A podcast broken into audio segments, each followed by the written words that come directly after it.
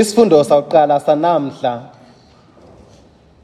sisitshela indlela uSolomoni inkosi eyakhetha ngayo ingcebo enkulu yokwamukela uNkulunkulu ukuba abuse ukuphila kwa- kwayo ngokwenza intando yakhe.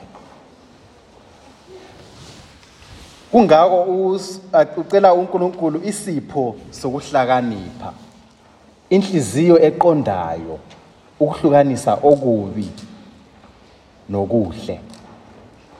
Ukuze abuse abantu bakaNkulunkulu ngendlela efanele. Ngoba uSolomoni wacela isicelo esasihlakaniphile. uNkulunkulu wajabuliswa isicelo sikaSolomoni futhi wamnika inhliziyo ehlakaniphile neqondayo. Kwezinye izikhathi sithi ngemva kokukhuleka sithandazela into okwesikhashana okwesikhathi eside sithi uNkulunkulu akayizwa imkhuleko yethu. Kungenzeka ukuthi esikukhulekelayo kuyinto uNkulunkulu angeke ayinike. Esikukhulekelayo yinto ejabulisa mina ngedwa. Esikukhulekelayo yinto e-self-centered. uNkulunkulu upha uSolomoni ukuhlakanipha ngoba wazi ukuthi uSolomoni engaba nokuhlakanipha uzakwazi ukubusa abantu bakhe. It was always about other people. uSolomoni wayemame ecela ingqondo ekwazi ukubona lokho abanye abangakunaki. Wacela inhliziyo eqondayo ukuze akwazi ukusebenzelana ka- kahle nabantu. Enze uzwela futhi ahlukanise okulungile nokungalungile. Wacela ngokuzinikela inhliziyo enekhono lokulalela, ukuzwela ekuqondeni izidingo zezimfundo zakhe. Ukwenza izinqumo okunekhono, ukwakha umphakathi onobulungiswa. Ukuhlakanipha kusenza siqonde lokho okubalulekile ngempela empilweni zethu. Ukuqaphela incazelo yenjongo yokuphila.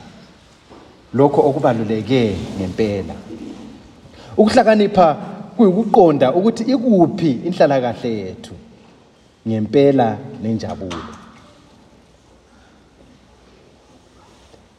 Ngempela ukuhlakanipha kuligolide lenani elikhulu. uJesu wakhuluma ngalo. Nokuba uSolomoni eqonda ukuthi alandele indlela efanele uyisibonelo se- neselele kithi. Isicelo sakhe lapha sisimema ukuba sihlakulele umkhuleko wakhe wenhliziyo nengqondo evumelana nezwi likaNkuluNkulu futhi ithobeke ezifisweni zakhe. Emthandazweni usho ukucela uNkulunkulu lokho afuna usinika khona. Umthandazo is all about what God wants to give us. Umthandazo usho ukucela uNkulunkulu lokho afuna ukusinika khona. Okusenza sikwazi kangcono ukwenza intando yakhe yenkonzo yothando lwakhe. Njalo nothando kwabanye. Kulokhu kufunda uSolomoni usibonisa into ezimbili. Ukuthi ukuhlakanipha ekugcineni kuvela kuNkulunkulu. Okwesibili ukuthi kusukela ekuhlakanipheni zonke ezinye izibusiso ziyogeleza. Ngamazwi alula uSolomoni wacela ingcebo noma igolide lenani elikhulu futhi wayithola. Ukufunda kweBhayibheli kufundisa ukuthi lapho senza imisebenzi yethu njengoba uNkulunkulu efisa sithola izibusiso eziningi. Lapho sicela into ezibalulekileyo empilweni zethu uNkulunkulu uyasipha zona. Esifundweni sesibili uPaul ufundisa ukuthi zonke izinto zisebenzela okuhle kulabo abamthandayo uNkulunkulu ababiziweyo ngokwenjongo yakhe. Lokho kuyiqiniso kubo bonke abamukela ubuhlobo obuseduze noNkulunkulu njengengcebo njengengcebo yabo enkulu. Kulesi sifundo esibhalelwe kwabaseRoma uPaulo usho amazwi amabili abalulekile.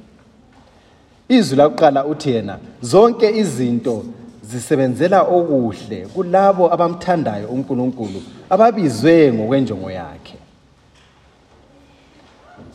Ngokomongo wevangeli lanamhla la amazwi ayisiqiniso ayiqiniso kubo bonke abamukela ubuhlobo obuseduzane noNkulunkulu.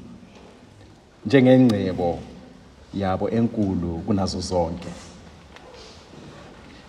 Izwi lesibili elishiwo nguPaul umpostoli lithi nalabo aba- abamisele ngaphambili wababizela futhi nalabo ababizile ubuye wabalungisisa futhi nalabo abalungisisile futhi wabakhazimulisa.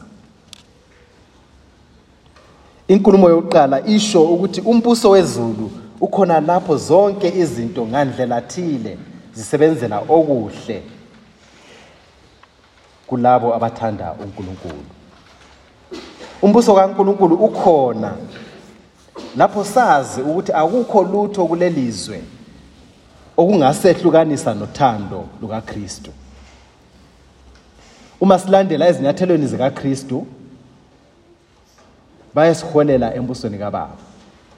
Umbuso kaNkuluNkulu uwumcebo of- kufanele si- usi- sitshengise konke esinakho sithengise konke esinakho ukuze sibe nawo. Le ngcebo ibaluleke kakhulu. Kangangokuthi noma yini enye esingaba nayo iba mnyama uma iqhathaniswa.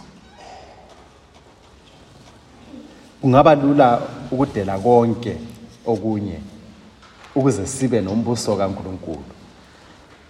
Futhi ngokungafani nengcebo efihlwe ensimini uthando lukaKristu luyingcebo wonke umuntu amenywa ukuba abe nayo. Inkulumo yesibili isho ukuthi uNkulunkulu ubiza abantu ezigabeni zokukhula komoya. Ezidingekayo. Ukuze bajabule bajabulele inginwaphakade naye. Sinqunyelwe ngaphambili sibiziwe silungisisiwe futhi siyakhazinyuliswa. Lapho uPaul ekhuluma ngalabo uNkulunkulu abanqumele kusengaphambili angasho ukuthi uNkulunkulu ukhetha angasho ukuthi uNkulunkulu ukhetha abanye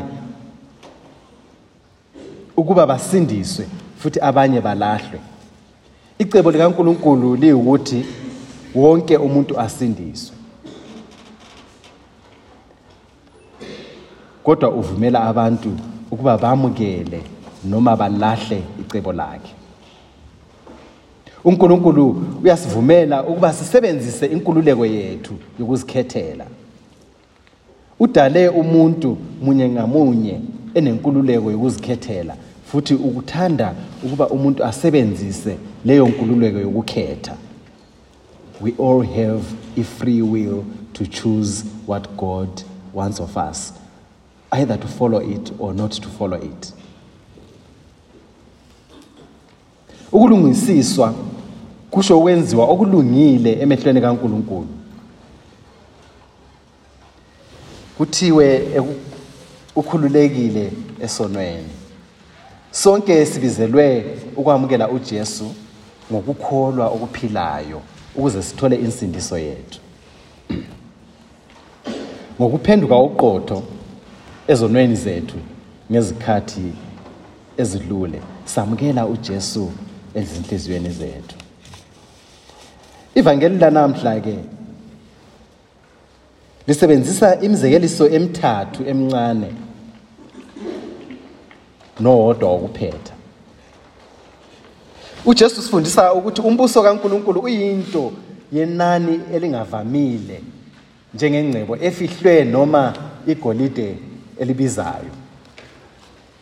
Ukuba naleyo ngcebo kufuna ukuba sizibophezele ngokuphelele uma sifuna ukuyilondoloza. Umbuso kaNkuluNkulu ukubusa kukaNkuluNkulu ezinhlizweni ezinhlizweni zethu. Uyikubusa kukaNkuluNkulu empilweni zethu emakhaya ethu emphakathini wethu nasemhlabeni wethu.